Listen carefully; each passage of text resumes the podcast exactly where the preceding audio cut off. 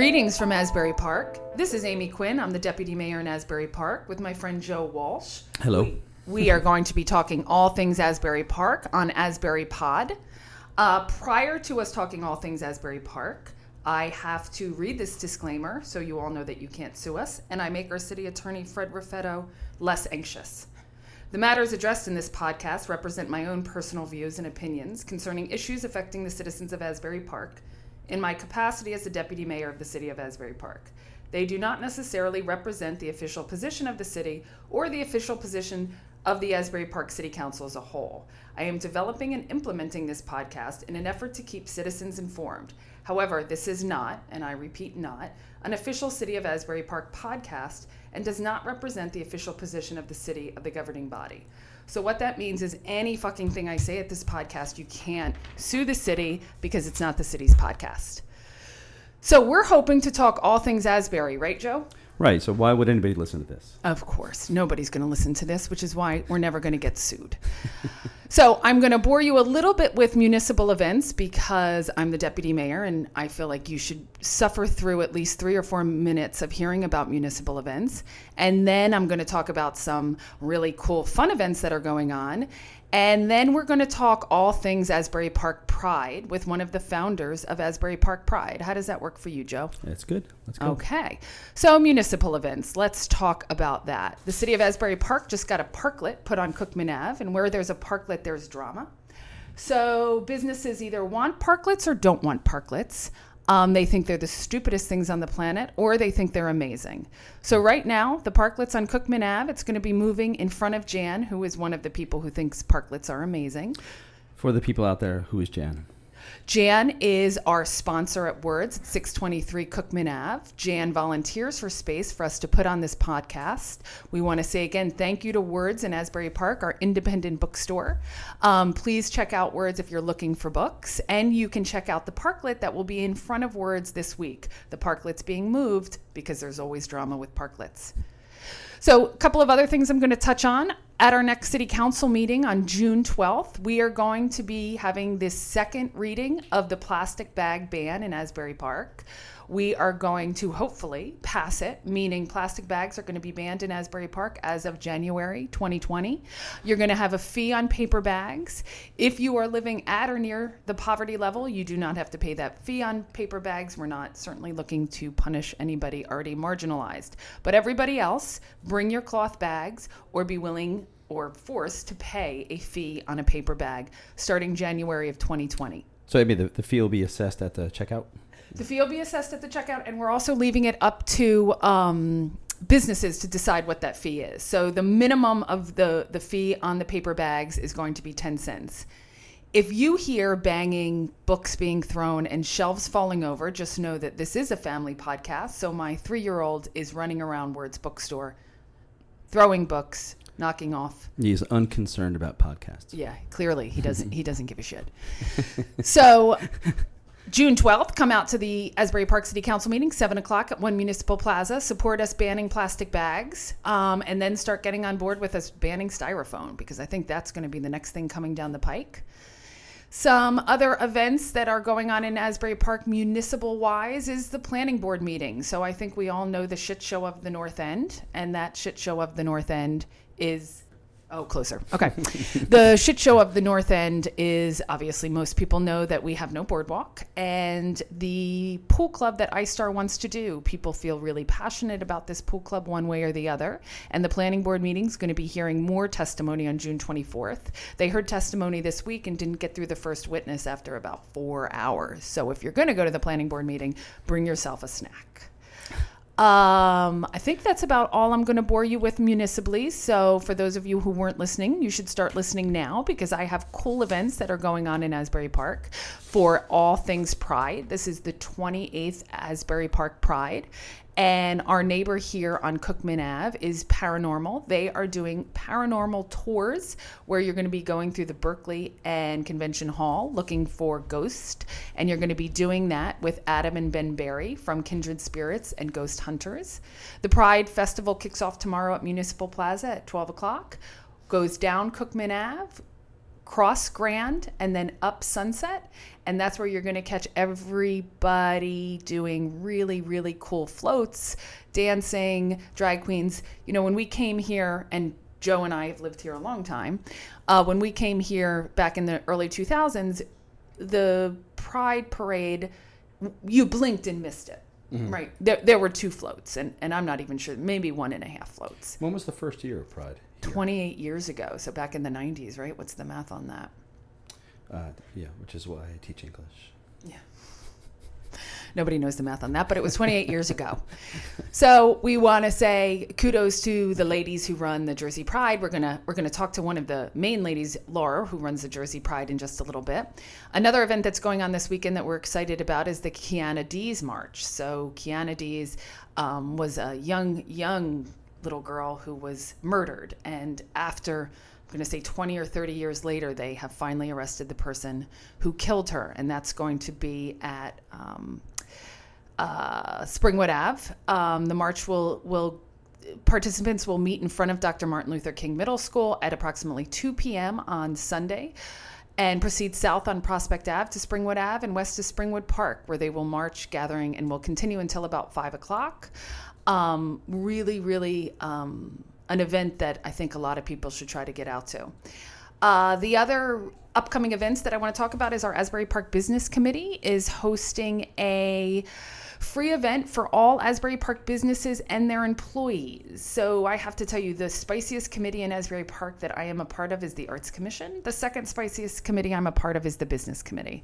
Um, we got a lot of spice in that committee, but we're doing an amazing event on June 18th at the Transportation Center from 5 to 9 for all business owners and their employees. We want to thank Asbury Park businesses for the amazing work that they do. And since I'm talking about Asbury Park businesses, I want to thank our sponsor, Jan Sparrow at Words at 623 Cookman Ave for giving us the space today. Thank you so much, Jan. I think that covers most of the events. Mm-hmm. Am well, I missing anything, Joe? No, I mean, I think there's a lot going on this weekend. Uh, but I, I, was thinking, you just mentioned the Arts Commission. I think it might be interesting to talk about the amazing installation on the boardwalk that has sort of you know captivated everyone walking through. Uh, it is an amazing installation, we should have Jen Hampton on the show and talk about it. So most of the amazing art that you see in Asbury Park is Jen Hampton and or the Asbury Park Art Commission. And the casino is that of Jen Hampton, who is the Wooden Walls Project. So all the murals that you see, she's part of that, and so is Angie um, of Madison Marquette. So the the installation in the casino is celebrating Pride. It is literally um, the tiniest cloth hanging from the casino that does waves in in the um, in the rainbow design. It's an amazing. If you are in Asbury Park and you don't stop by the casino to see this amazing art installation, you have missed um, probably one of the top ten best events in Asbury Park that I've been a part of since the early 2000s. It's been interesting to watch people just sort of uh, be arrested in their progress. They're walking, walking, walking, see it, and just stop, and you know just watch it for a long time because the as the wind goes through the casino, it just flows like uh, seaweed. Right, it's very hypnotic. It's been interesting to uh, beautiful piece, interesting effect on people. Yeah, no, amazing. She she does. She's got a, a vision and an eye for art, probably like no one else. So what's next? So up next is going to be one of the founders of the Asbury Park Pride Parade. She's going to come. We're going to ask her some interesting questions. We're going to spend a lot of time talking about assless chaps because I'll be honest, I'm obsessed with them. What do you think about assless chaps, Joe? Well, uh, you know, I do have a pair because that's the de- there is their default configuration. Uh, I ride a motorcycle and the the chaps in the wind. I wear them because uh, you get hit with rocks all the time in your knees and stuff. Uh, but they are assless and they look ridiculous. Uh, I love assless chaps. Yeah, I was going to wear them today in celebration, but I wish you had. Maybe tomorrow. Maybe tomorrow. you know, uh, Rita can't stand the sight of them when I wear them. I wish every. I, I wish they were a requirement for Pride. so when we come back, we're going to be here with Laura, and she's going to talk all things Pride with us, including assless chaps. Asbury Pod gratefully acknowledges the support of Words, Asbury Park's only independent bookstore, offering new and gently used books for all readers Words also hosts a range of literary and social events for adults and children. Located on 623 Cookman Avenue, Words is open every day save Tuesday from noon to 5. Stop by and say hello. We're back with Laura Pople, June 1st, 2019. Tomorrow is going to be the 28th Pride in Asbury Park. I do need to make a clarification because people at City Hall are very fearful that uh, this podcast is going to get the city sued. So let me be clear on this clarification. When I said there's no boardwalk on the north end, I was incorrect. There is no boardwalk north of 6th Ave.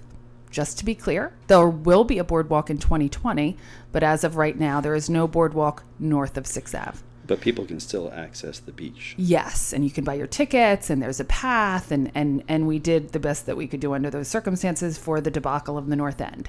But back to all things Pride, because we are celebrating the 28th year with one of the founders. So Laura, I picked up Tri City News, our little local rag, and read it. And Dan Jacobson kind of talks about his political career and and the end of his political career. And at the end of his political career, one of the things he's the most proud of and which he claims is kind of the kickoff to this event or the organization of this event, was a non discrimination bill that, that he and the Democrats passed in the late 90s? Early 90s. Early 90s. Okay. We're all dating ourselves here. So tell us a little bit about that. Sure. So, um, in the early 90s, there was an effort that at that time was already several years underway to amend the law against discrimination in New Jersey to include sexual orientation. Now, ultimately, and I'll, I'll put this footnote in, ultimately, we have also amended that law to include gender identification, but at the time, um, there were only four states in the country where the law against discrimination had been amended to include anything um, related to our community. And there was a um, uh, coalition of progressive organizations in the state, including um, the ACLU, now New Jersey, and led by the New Jersey Lesbian and Gay Coalition, itself a coalition of LGBT groups that was uh, working with legislators to push forth this amended law. And uh, ultimately, in 1991, under Governor Florio, the bill that was labeled A634, which meant it was coming out of the Assembly first, uh, looked like we had a shot at getting it through. And if it did, the governor had indicated that he would be willing to sign it. So there's a very concentrated effort um, that spanned m- most of the fall of 1991. So um, during that time, the community organized in, in a way kind of unlike any other. And one of the things we did is we worked with um, local towns to get people excited about the idea of um, such such legislation and documenting the need for it. So at the end of uh, the legislative session, it looked like we were going to have the votes in both the Assembly and the Senate for the Senate companion bill. And it, was a really exciting, it was an amazingly exciting time. I was president of the coalition at the time, and so was involved with um, a lot of the lobbying of legislators. We put together a binder of um, supportive documentation and clarifications about clarifications about what the law actually did. And in uh, January of 1992, the bill actually passed. Wow. The bill passed in the last seconds as the gavel was going down. They, they got it through um, both the Assembly and the Senate. The governor signed it, and there we had it. We were the fifth state in the country. And so we had a very organized and very energized community who needed something to do. So at the time, we're looking for okay, how can we harness this energy? Simultaneously, as we start thinking about pride, everyone's going across the rivers to Philadelphia and to New York and to those prides which were already established, New York very long established, and yet they're going to states where they don't have this kind of progressive legislation that we just passed. And we thought, no, this is not going to be. We're going to put pride in New Jersey because we should have pride in New Jersey. What, and I love that you picked Asbury Park. Well, it was it was not a foregone conclusion. We had a very set criteria that we were looking for when we said, okay, where are we going to? Um, Places where you can buy drugs and get land really cheap and tons of crime. Well, no, those would have been some criteria somebody would use. Those were not what we were looking at. Okay. Um, we were looking at, we wanted something that was quintessentially New Jersey. So, you know, if we're doing a statewide event, and that was what we were committed to, it wasn't going to be a city event. Philly Pride is Philly, not Pittsburgh, and they're very clear about that. Um, likewise, New York Pride, now the, the boroughs have, now the boroughs have uh, many different prides, but um, we didn't want this to be a city pride. This was going to be a statewide pride, which meant we wanted to be somewhere people could get to from all over the state. So it needed to be more or less centrally located. Atlantic City had a um, LGBT community, but it very hard to get to for most people. Um, so we wanted something centrally located. We wanted something that was quintessentially New Jersey, and we wanted something that had a community that was going to be supportive. We'd been working with the bar community in uh, Asbury Park on the law against discrimination um, to document instances of discrimination among their patrons, um, not by the bar, but by sort of what they had experienced. And we knew that the town itself had a government that was willing to work with us. So, for all of those reasons, we said, okay, um, the first time, this is where we think we're going to do it. And we sent, actually, our co chair came down and hung his head out the window with an old time video camera to kind of track how was this going to go? What would it look like? And what year was this?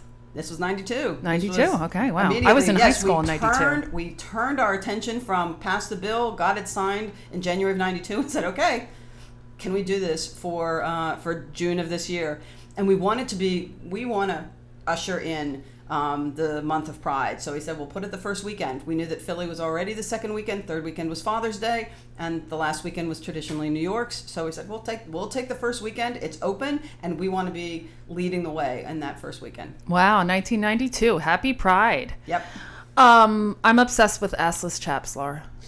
So can we talk about how that looks over the years from the 1990s through the 2000s to present day? Because I'm seeing a lot less assless chaps. Um, so I think it, uh, what I, how I'd like to talk about that um, particular topic is in the context of what our um, what our event is, the population who attends our event, um, and, uh, and and where that may play in. So our event has been. This was another decision we made early on. It was going to be an event that that represented the broad state community LGBTQ community and our allies. And so one of the things we recognized those was that we don't have a real big urban center and it, rather it's a very suburban state with many families and families who would be looking for a pride event. So we made a decision that our stage would be a PG stage, you know, that people would be comfortable bringing their kids in and listening to what was being said on the stage. Um, or the music that was being played. We would have a fam. We had committed to a family zone from the very first year, so that there would be something for kids to do to come in. We have a very pet friendly event because we recognize that pets are an important part of most families and certainly for those in the LGBTQ community. Um, and the uh, the event itself reflects that commitment. Uh, I laugh because one early um, in terms of generating interest for, um, for for this event, we went to a Melissa Etheridge concert at the Garden State Art Center, which was at that time the Garden State Art Center. Every lesbian has gone to at least one Melissa Etheridge con- concert in their lives, and it was a life changing experience for them. Every lesbian has also gone to an Indigo Girls concert. And we also went to an Indigo Girls concert. And when we did, Of course we did. flyered the devil out of those concerts. And so everybody who was there was getting a flyer about the what it was probably the third year that we uh, that we did it. And so we end up with a disproportionate number perhaps of people who were informed then that they through those concerts which were concerts that generally had more lesbians Right. um, than they would have had gay men. So we got a nice balance where often you go to a pride event and there will be lots of men who are coming in for um, gay men who are coming in for the uh, to the bars and then come to the pride event as well. Ours is a very it's well balanced. We have a good demographic um, diversity and as a consequence um, you know there will be people who are in assless chaps but it is it has never been a particularly um, significant element but it is also one that certainly uh, has been present both in our parade and at the event itself I would like to go on record. I'd like to see more assless chaps at the event, um, but that's okay. Interesting tidbit about an Indigo Girls song, Joe. Oh, you want you want me to bring that up Go ahead. in front of an, uh, a national Yeah, yeah. audience here? It- we were talking earlier before you came out about you know the Indigo Girls. I just mentioned that I had, I lost my virginity to uh, an Indigo Girls uh, song. That's how I first heard them. My girlfriend at the time had a tape. That's what she was playing, and so "Secure Yourself to Heaven." Uh, I, you know, have fond memories of that particular song. to this day, I still run to Closer to Fine and Galileo. And I, one of our neighbors here, Kathy at Paranormal, um, had one of the Indigo girls at her birthday party, which was um, really? really, cool. Yeah, yeah, yeah. It was a super. I'd seen them live cool several times. They're really just wonderful. I used to follow them around. We have been at the same concerts thing because I saw Perhaps. them, and I also saw Melissa Etheridge at the Garden State Art Center. I think she opened for Little Feat one year. It's the first time I'd seen her. She was wonderful. Yeah, yeah, no, she was. She, th- both of them are were life changers for me. Talking about performers, Laura. So I one year, and you probably remember the year more than I did. You had so- Sophie B. Hawkins, who I had a huge crush on. Um, her big song was what was her big song? I forget, but she had a big song. Um, so say it again. Be my lover. Yes. Okay. So, which had a lesbian element to it, right? And I, th- I feel like she's had relationships with women. I don't know. Anyway, it is what it is. So I get my nerve up to go up to her and have her like sign a CD at the event or whatever it was. Um, and Heather's with me, and I get up there and I go completely uh, starstruck and aren't able to say anything, um, and just stand there like an idiot with her CD in my hand. And then I just walked away. So you did get it signed. I did not get it signed. What year was that? Do you remember her year? Well, it would have been a year that um, the governor. What it would have been a year the governor would have been Governor McGreevey because he too was starstruck um, by Sophie, B. Hawkins. He was. How didn't we know he was gay then? Um, and we actually had her for two years because the first year we had her was a was a weather event, and so we did not. It, it just we felt that she warranted um, getting really a good full show, and so we had her the following year or maybe the year after. So she, I believe she was on our stage for two years. yeah, she was great. Um, so I'm going to ask you questions about divas and who has been the easiest and loveliest person to deal with. Who has been not the easiest and loveliest person to deal with? Um, Susan Suzanne Westenhoefer um, is. Uh, Not easy. my, no, she's Super easy. Okay, good, good. Thank God because She- I go see her, and if you told me she wasn't, I'd Nope, like, she Ugh. is she is phenomenal. She was our very first MC, and so the first year, this was '92, and so we're brandy spanking new to all of this, Right. And and and one of our co-chairs had seen her at the duplex um, during you know March or April of that year, and said, "Oh, this is this is our MC." Um, so the event in 1992 and 1993 was on Saturday. Um, we shifted it in um, response to requests from the retail community and from um, the uh, uh, Jewish community to move it from Saturday to Sunday, which we did, and thereafter it's been on Sunday. But Saturday, um, 92 and 93, it was on Saturday, and it was a parade, rally, festival, and concert, what we call the perfect day parade, rally, festival, and concert. And um, Suzanne Westenhoefer was not only emceeing the rally for um, the day, but she was also emceeing the concert that the concert that we had that night. And so her day was probably an 18-hour day, and she was doing it effectively pro bono, and was charming and gave us um, sort of tips. She too was, um, And she's was funny as new. hell. and she was phenomenal. yeah, yeah, she is funny. And so we have had her back for significant anniversaries every time because she's just she's sort of and she's from New Jersey. At the time she was from North Jersey and she has since moved, but so we she identifies with us, we identify with her and she's she's been great. Okay. So she's at the top top of my list. Okay, Uh, and we love her. We love her. Go see her when she comes to Asbury Park or any of the surrounding areas. Who's been the biggest bitch? um We can Yeah. edit this out later if you. So, um, you know, I have uh, my my disappointments with um, with performers. There there are um, two frustrating experiences um, from the early years. The first um, uh, in I believe it was '93, so it was the second year that we had a long day, and Lea DeLaria was our uh, MC for that year, and we were uh, had the concert at the um, at the Paramount, and we had not yet. Um, re- we- did not yet have a me- really good mechanism for bringing in um, any kind of donated dollars to cover the costs, and the Paramount was an expensive um, venue to be holding a concert in for us. Uh, we did not have we did not have any corporate sponsor support. We were doing all of our um, fundraising was grassroots fundraising, and so we had had to set concert the ticket prices were competitive with regular concert ticket prices, which made they were not free or ten dollars. They Right. were you know they weren't outrageous. They were competitive, but. Um, and uh, she badmouthed us from the stage at the concert, pointing to um, Oh, that's the unpleasant. price. So I, I was disappointed to have a um, performer who was uh, trashing us. So And- that that was a uh, that you was, were not the first person to say something about Lea DeLaria to me. Uh, you you were not the first. so and um, although I understand why this happened, uh, um, it, it will still be my um, uh, the point. The, the name that comes to mind is Toshi Reagon. Um, I don't even know who that is. So she was the sister of Bernice Reagon, who was with um, uh, another much more popular band, whose name I'm blanking on. Um, she she was a fine performer in her own right. Uh, 1993, I want to say 93, maybe 94. Uh, we had bad weather, um, and uh, and she announced she was on when um, the weather turned, and she announced from the stage that not that we were taking a break or you know turning the stage over or saying she would be back or anything else, but she announced that the rally was closed, and she sh- effectively shut down our rally, and um, it, it was uh, you know there was a temporary I think we would have handled it differently. And um, so we have since put in place mechanisms so that you know the performer, if they feel that there's a concern about the weather, they can they can get themselves off the stage, but they're not allowed to shut down our rally. Right. And Which brings up every year, Laura Rain. Why does God hate the gays?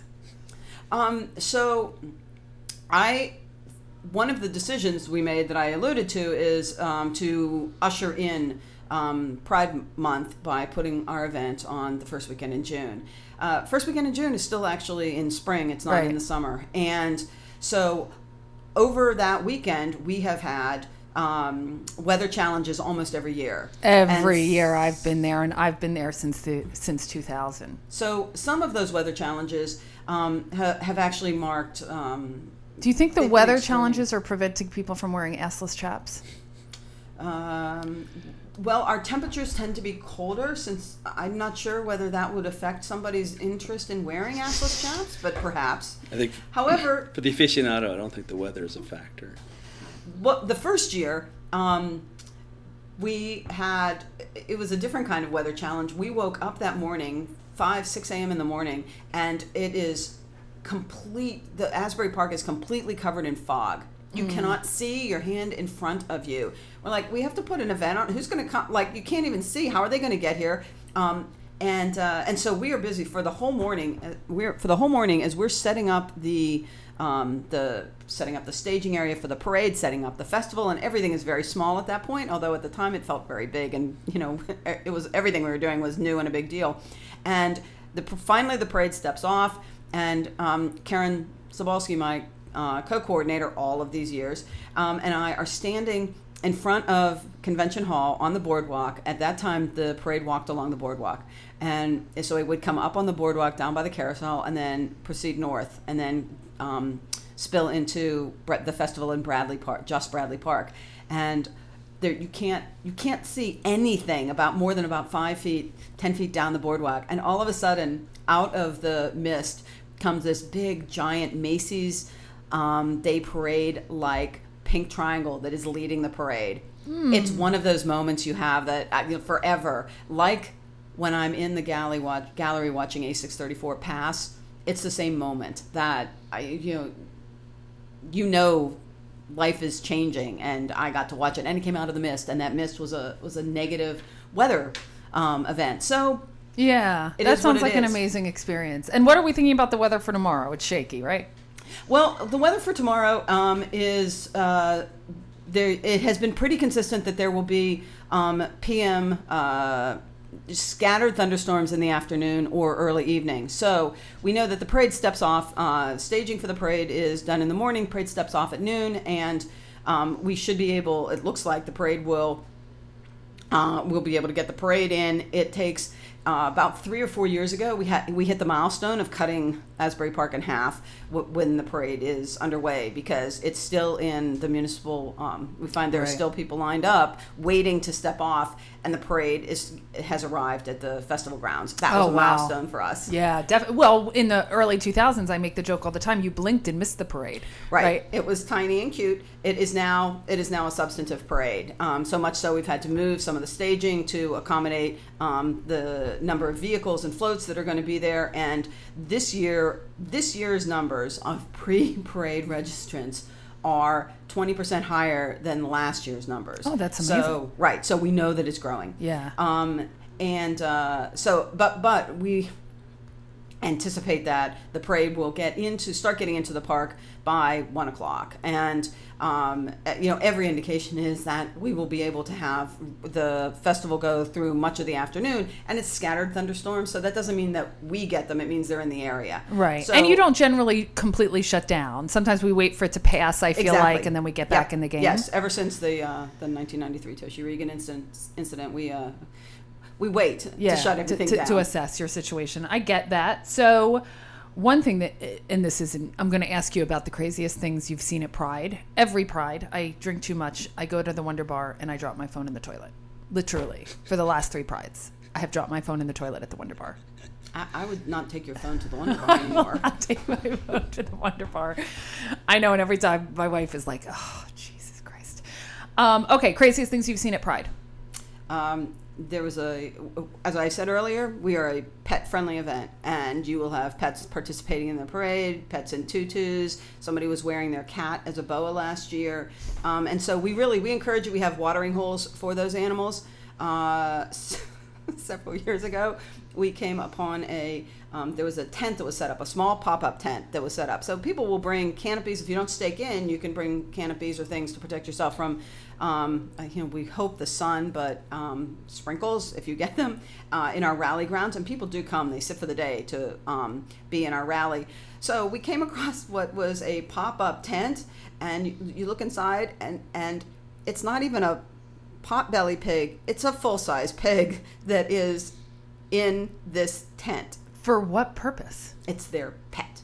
Oh, that's hysterical. So big, a big pig, and it's there. So that is probably that is at the very top of my list of the craziest things I've seen. Is somebody brought their pig, Um, full size pig. question that you always get about Pride that that irritates you. Why don't you have Melissa Etheridge on your stage? Of course, of course, you get that. We, um, I, I mean, there are there are. I'm assuming Melissa Etheridge costs like hundred thousand dollars to get on the stage. Um, if she costs only hundred thousand dollars, we might try to fundraise for that.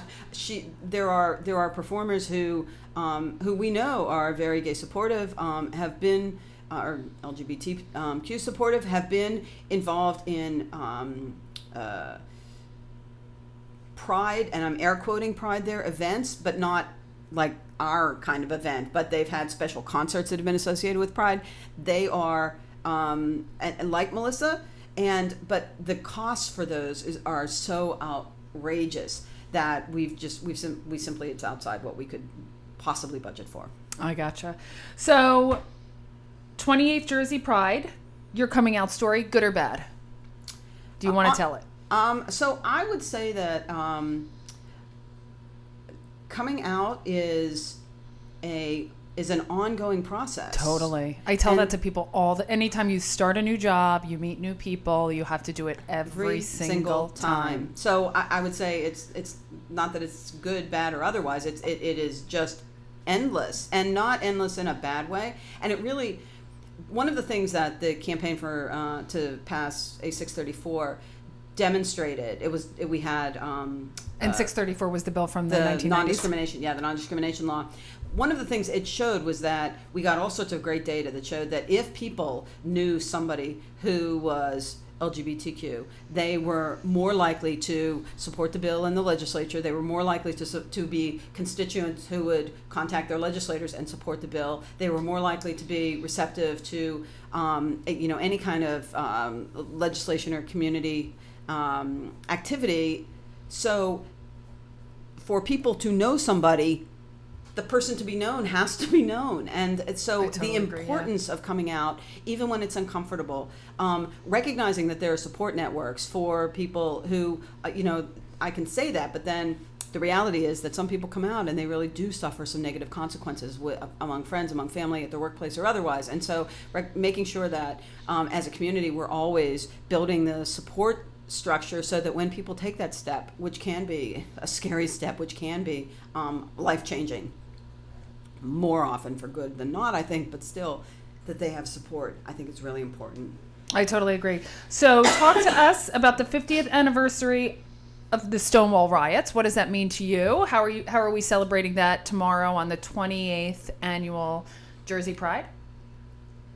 Um, so, the first thing I'd say about uh, Stonewall is it's only been for the past 50 years that people have been, um, that, that this movement has, has been so well defined. I mean, it is not that people were not um, living as gay men, um, lesbians, um, drag queens, transgender people um, in, prior to Stonewall, but as a movement, it really began to coalesce after those riots.